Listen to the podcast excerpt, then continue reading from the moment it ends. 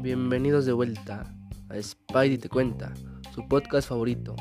Hoy estaremos debatiendo un tema controversial junto con mi compañera Andrea Cecilia Rodríguez León y su servidor Alan Jesús Juárez Hernández. Traten de ponerse cómodos, vayan por una taza de café, ya que lo que está a continuación nos dejará muy intrigados. El tema de hoy será la programación, algo muy importante y que tenemos día a día en nuestras vidas. Comenzamos. Compañero, ¿de qué crees que trata la programación?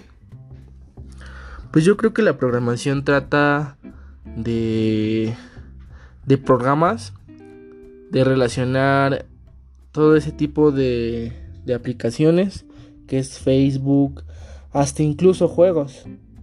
Yo siento que es algo muy importante que tenemos presente día a día y hace eso posible, hace, hace posible poder tener una aplicación, poder jugar un juego, incluso hasta para el, control de la tele, todo es un programa. ¿Y tu compañera, de qué crees que trata? Bueno, yo tengo una idea igual a la tuya que creo que está basado en los procesos de la computadora. Vaya pues, ahorita estamos en la actualidad y ya para todo necesitamos tecnología. Y es difícil a veces acoplarnos cada vez que llega algo nuevo.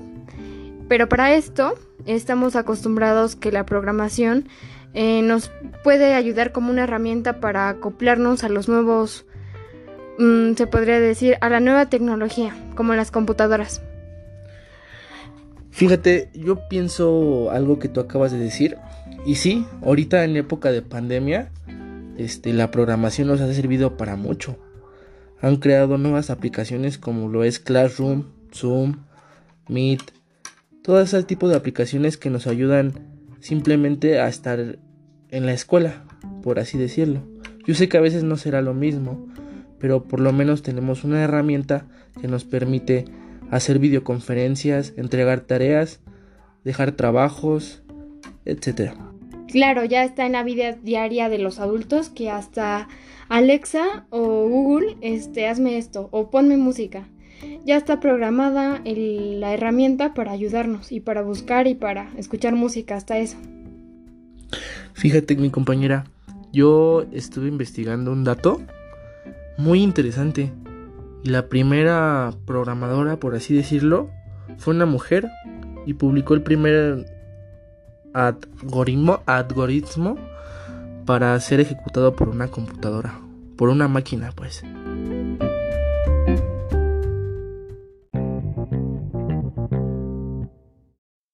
Ya en un tema más formal, compañero, la programación es un proceso de creación de programas informáticos. Lo podemos interpretar de varias maneras como un sistema de ayuda para ablandarnos o acoplarnos a un sistema informático, como una computadora, y teléfono celular, etc. Este nos ayuda a idear cómo se nos hace más fácil utilizarlo. Sí, compañera, estoy, estoy en muy acuerdo contigo. Y pues la programación es el acto de programar, es decir, organizar una secuencia de pasos ordenados a seguir para hacer una cierta cosa. Por ejemplo, a mí me encantan los videojuegos. Juego demasiado y, por ejemplo, hay ciertos pasos para crear un juego. La verdad estuve investigando un poquito y para crear un, juego, para que el creador haga esto, eh, generalmente hace el siguiente proceso. Primero concepcionaliza la idea del videojuego después empieza a diseñarlo a base de pequeños gráficos, etc. Después planifica la historia, los jugadores, los modos de juego, la historia, etc. Y después eh, hace una preproducción, hacen el borrador del juego, en pocas palabras.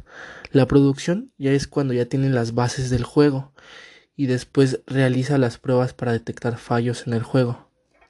Y ya por último, cuando el juego ya está hecho, siempre le dan mantenimiento. Como en mi caso, a mí me gusta bastante hacer ediciones y presentaciones por PowerPoint y yo ya programé mi computadora para tener mi lettering y ahora como está de moda lo de la niña de los plumones, pues esta aplicación mm, que la busco en Google este, me ayuda a tener una letra distinta a los programas normales de Word. Es una aplicación amplia y tiene variedad de caligrafía.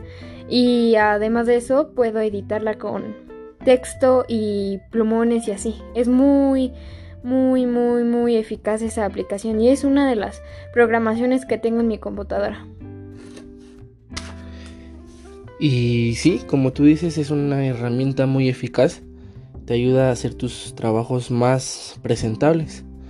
Y yo siento que el principal objeto de la programación es definir instrucciones para que un ordenador pueda ejecutar sistemas o programas o aplicaciones que sean eficaces y accesibles para, para el usuario. Pues no solamente el ordenador, sino pues como yo decía anteriormente, los juegos también entran en, en este tipo de programación. Como ya lo mencionabas, compañero, sí, en efecto, los videojuegos tienen varios algoritmos y hablando de ello, pues les comentaré qué es un algoritmo informático. Es una serie de instrucciones secuenciales, es decir, que van uno después de otro que permiten ejecutar acciones o programas. Ejemplo, Google. Para Google entras y tienes que ir a buscar algo y de ahí se va una secuencia de cosas que, pues, llegan a un fin. Y como por ejemplo, yo te propongo esto, estaría bien una programación para las personas que no pueden ver visualmente. Eso sería increíble para la tecnología, un golpe muy muy grande a la tecnología. ¿Cómo lo ves? Sí, efectivamente. Yo creo que sería algo muy fundamental para, para estas personas con discapacidad. Y yo creo que ya existen ese tipo de, de algoritmos, de, de, programaciones, porque eh, esa herramienta es específicamente para las personas que no pueden ver.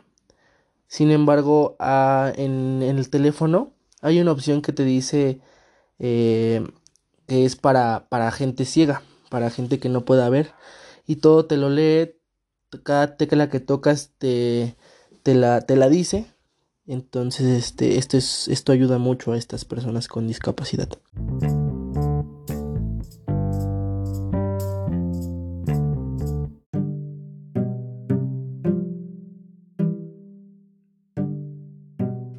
Esto es uno de los bastantes programas que podemos crear, usar o mejorar, como ya te lo había comentado.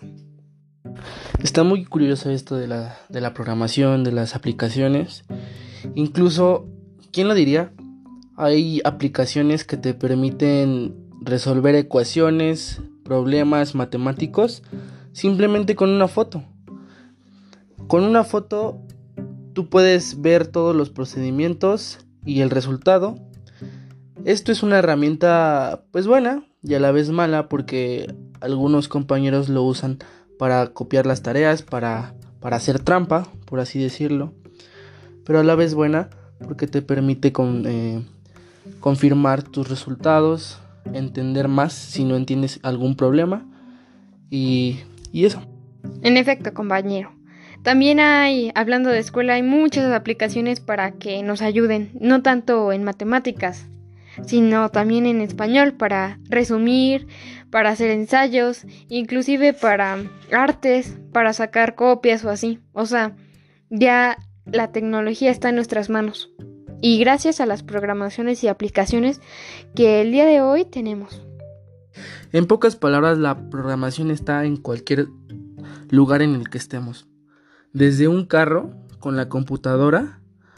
Antes los carros eran solamente analógicos, el motor funcionaba y todo.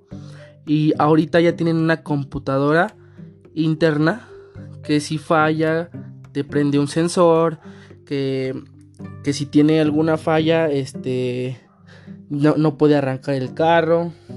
Eh, eso, todo eso es programación. Hasta las licuadoras, refrigeradores y hasta las lavadoras. el incluso el simple hecho de, de, de poner el ciclo de lavado, de centrifugar, lavar, enjuagar, todo eso lleva una programación.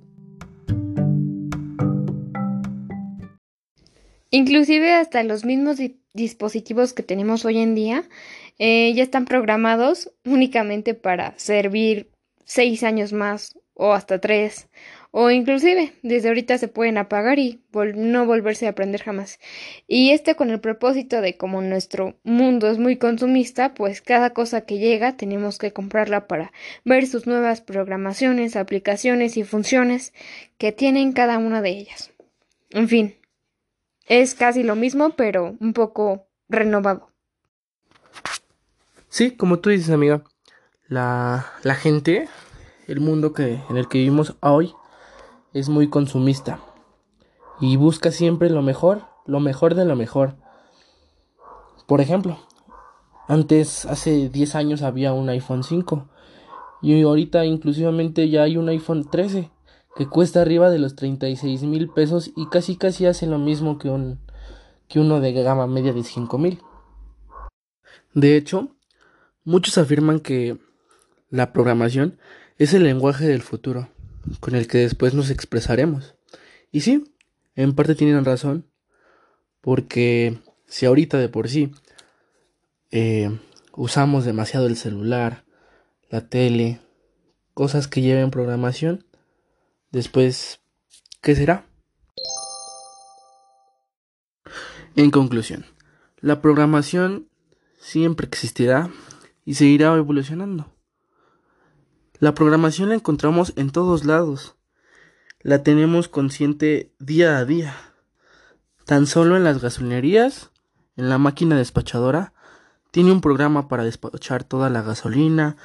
En, en, en el restaurante al pagar con una tarjeta, la terminal tiene una programación. En el cine, al comprar los boletos. En el banco, en las practicajas. Y finalidad de, de, de formas para hallar la programación.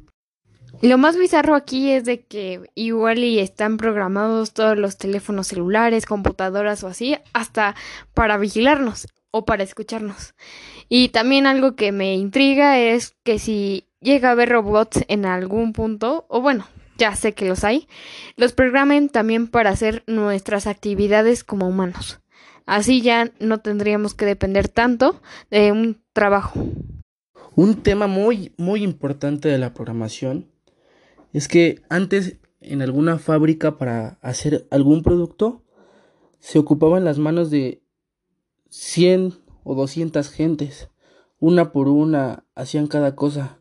Ahora con la programación han inventado nuevas máquinas que facilitan y mejoran, agilizan y el costo es mucho menor para preparar o crear un producto y sale más rentable o más costeable.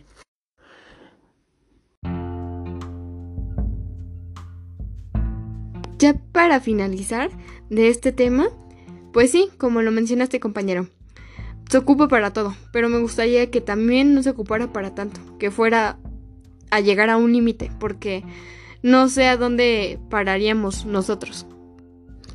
El tema es muy extenso. Eh, este es el primer episodio de la programación. Espero y nos sigan escuchando, son, sintonizando en nuestro canal Spy Te Cuenta. Para la segunda parte, este, suscríbanse, los esperamos y espero que les haya gustado. Muchas gracias, mi nombre es Jesús Alan Juárez Hernández. Y su servidora Andrea Cecilia Rodríguez León. Y un gusto siempre estar con ustedes. Que tengan muy buen día, noche, tarde. Nos vemos. you